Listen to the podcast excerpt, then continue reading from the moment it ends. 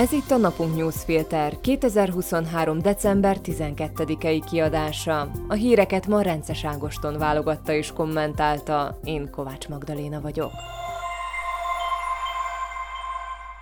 Mai témáink Pellegrini lelkiismeretét és hiúságát idézték meg a pozsonyi tüntetésen.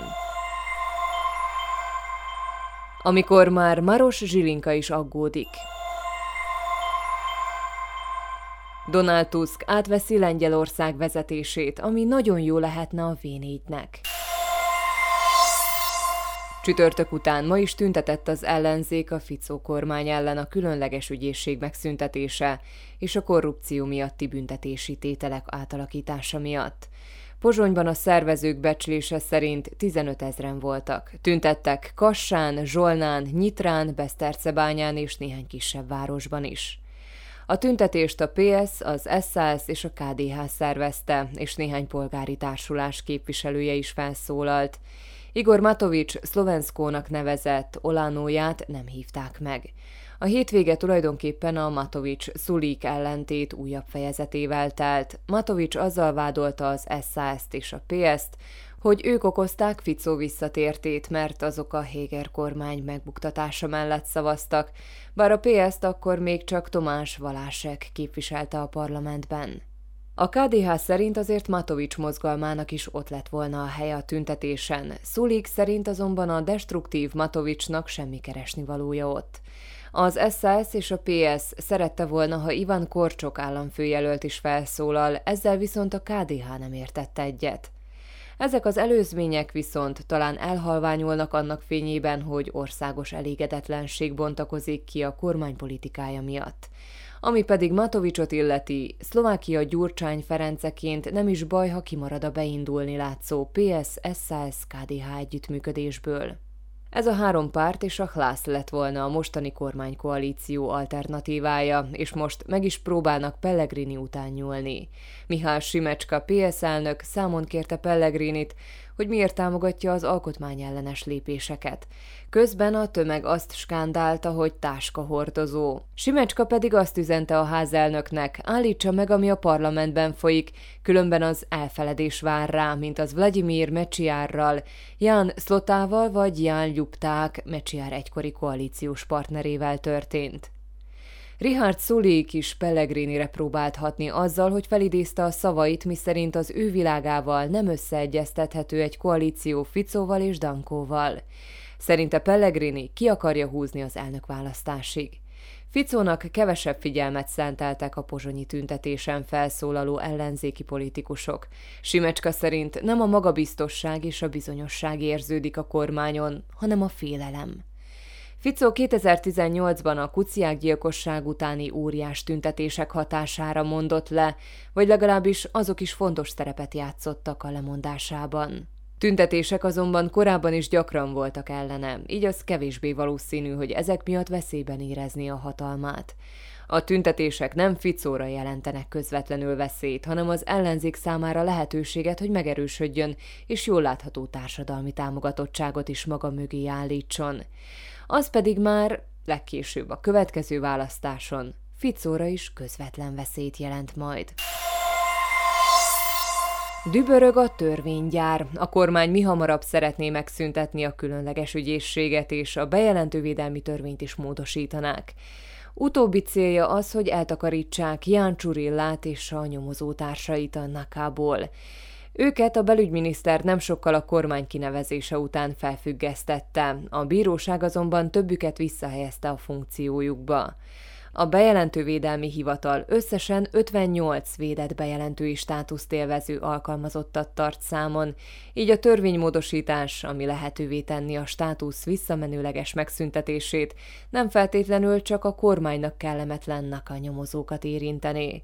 Sok olyan ember van közöttük, akit ez a státusz óv meg attól, hogy a munkáltató megszabaduljon tőlük, vagy valamilyen módon, például lefokozással, bosszút álljon rajtuk, mert jelentették, ha valami olyat tapasztalt, találtak a munkahelyükön, ami nem helyes. Maros Zsilinka főügyész, aki a 363-as paragrafussal a jelenlegi kormánynak kedvező döntések egész sorát hozta meg, ezúttal aggódik. Levelet írt Peter Pellegrininek, amiben figyelmeztette a törvénymódosítás lehetséges visszamenőleges hatájainak veszélyeire. Szerinte a törvénymódosítás veszélyeztetni a jogbiztonságot és sérteni az alkotmány alapelveit. Pellegrini válaszolt is Zsilinkának, számára a főügyész jogi szaktekintély.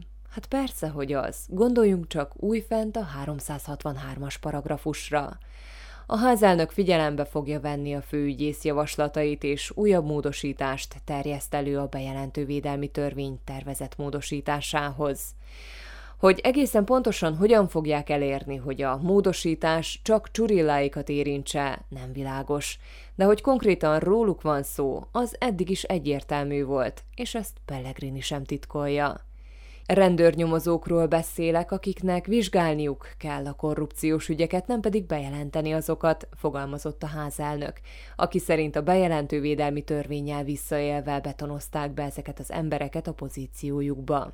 Csak hogy korrupció a rendőrségen is volt. Ez volt a maffia állam egyik pillére, és a kormány pont azt akarja elérni, hogy a nyomozók ne tudják vizsgálni a korrupciós ügyeket. Az ő korrupciós ügyeiket. Miután hétfőn a Szeim nem szavazott bizalmat Mateusz Morawiecki kormányának, Donald Tuskot az ellenzéki koalíció vezéralakját választotta miniszterelnöknek. Tusk ma be is mutatta a kormányprogramot. Andrzej Duda elnök holnap várhatóan kinevezi és felesketi az új kormányt. Tusk azt ígéri, gyorsan hazahozzuk az eurómilliárdokat, amiket Brüsszel a PISZ kormányjal folytatott jogállamisági viták miatt tart vissza Lengyelországtól. A lengyel kormányváltás jó hír az EU-nak, hiszen az Unió egyik népesebb, jelentősebb súlyú tagállama kanyarodik vissza az illiberális útról. A kormányváltással Lengyelország mozgástere hatalmasat nő. Donald Tusk korábban az Európai Tanács elnöke volt, majd a legnagyobb európai párt családot, az Európai Néppártot vezette. Vagyis pontosan tudja, hogyan kell kijárni a Brüsszelben és az uniós szintéren a lengyel nemzeti érdeknek megfelelő döntéseket, és az uniós beágyazottsága okán nem tudják majd csak úgy félre söpörni az illiberalizmusra hivatkozva a javaslatait vagy a kritikáját az pedig neki is van. Ellenzi az EU reformját, és nem ért egyet a vétó eltörlésével. Keményebb migrációs politikát akar, és Németországgal szemben is hatékonyabban tud fellépni. Hiába nevezte még hétfőn is a PISZ elnöke Jaroszlav Kaczynski német ügynöknek. Tuszkal pont ezek miatt a V4 is jól járhatna, ha lenne még súlya a V4-nek az uniós szintéren. Ahogy arról már korábban is írtunk, külpolitikai fordulatot Ukrajnával kapcsolatban nem hozza a lengyel kormányváltás. Csehország következetesen atlantista, a külpolitikai fordulata várakozásokkal ellentétben Szlovákiában is elmaradni látszik. Vagyis a visegrádi együttműködés továbbra is V3 plusz 1 marad, azzal a különbséggel, hogy a V4 legerősebb tagállamára már a jogállamisági vitákban sem számíthat Magyarország. Pedig most már Lengyelország nem az EU-val birkózó erős kelet-közép-európai tagállam, hanem az EU-ban sokkal több mindent elérni képes és vezető pozícióra törő erős kelet-közép-európai tagállam. Már csak ezért is megérné Magyarországnak újra jóban lenni vele, és ezzel a v is újjáélethetne. Csak hogy erre továbbra sem látszik esély.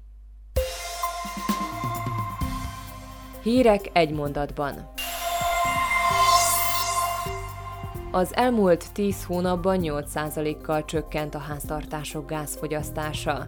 Például a rendkívül enyhe szeptembernek köszönhetően a gázfogyasztás ekkor sem volt magasabb, mint a nyári hónapokban. Hiába kérték kárpátaljai magyar vezetők Orbán Viktort, hogy támogassa Ukrajna csatlakozását az Európai Unióhoz. A miniszterelnök velük is azt közölte, hogy azt nem tartja időszerűnek.